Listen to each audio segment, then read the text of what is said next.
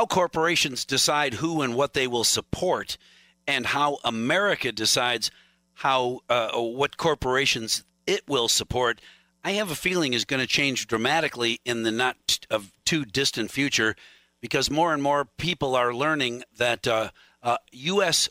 Uh, corporations have been funding Black Lives Matter, and now Black Lives Matter as an organization has come out in favor of the Cuban government, the repressive socialist government of Cuba has the support of Black Lives Matter, and that support comes from American corporations' money. Rick Manning is our guest on the crosstalk from uh, Americans for Limited Government. Uh, Rick, wow, uh, we need to have more and more people understand all of this. Yeah, it's a. I mean, it became very fashionable for people to, for corporations and people to come out and support Black Lives Matter um, a year ago. And you know, the fact is, we were saying back then that wait a second, this group is led by Marxists. This is going to be a problem. This is going to come up and bite you. This is not a it's not a valid response. And yet, corporation after corporation. Uh, you know, virtue signaled by giving money to Black Lives Matter. And I'm not just talking small corporations.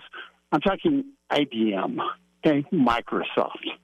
Um, if you if you ride uh, exercise bikes, remember or thinking of buying one, remember Peloton gave uh, gave money to BLM. You've got Uber, of course. Lyft gives money to every other left wing cause, so it's hard to distinguish. Um, Salesforce, Cisco. You know, so when you're buying a router, so there's a lot of different companies that are um, have given it Black Lives Matter. Here's the key: Black Lives Matter now has come out for the repressive regime in Cuba. They've come out for supporting a regime that is disappearing thousands of people. By disappearing, I mean killing and dumping. They come out in favor of a regime that's beating peaceful protesters in the streets. Come out for a regime that's doing everything that they accuse America of doing, which America doesn't do. And yet, see, and the point is, it's not about equ- equitable treatment under the law. It's not about any of that stuff for these guys. They're Marxists. They want to overthrow the United States of America, and they're willing to do whatever it takes to overthrow America. And these corporate groups have given them the money to be able to, to be real, to have massive amounts of impact, to organize, to create um, to create havoc across the country. And most of these companies, though, gave them some money last year, and they're going to give them some money this year or next year. So they gave you know million dollar pledges over three, four years. Are those no corporations? Are those corporations being fooled by Black Lives Matter? Did they not hear that uh, the former leadership of Black Lives Matter have now retired with multi-million dollar property ownership? Thank you very much, mm-hmm. corporations. We'll take our millions off the top and go away to live in my brand new mansion.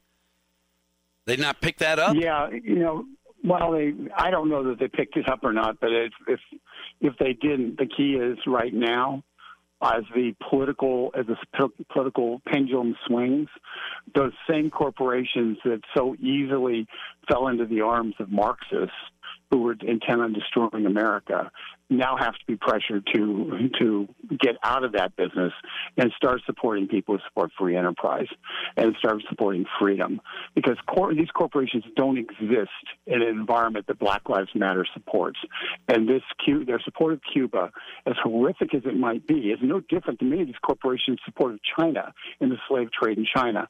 And we have to get these people who run these corporations to feel heat in their own homes, in their own uh, in their in their neighborhoods, in their in their the bars they go to, and the clubs they belong to, that is that they are socially becoming that they'll be socially distanced because of their support for support for oppressive Black Lives Matter. If the people who are making this decision do not feel that they are that they're getting approbation um, from their peers they will not they will not do anything because ultimately they have made they have made a decision that they're throwing in essentially throwing in with China that that's where their market is. And so of course when black lives matter supports cuba killing its people it wouldn't offend them at the top.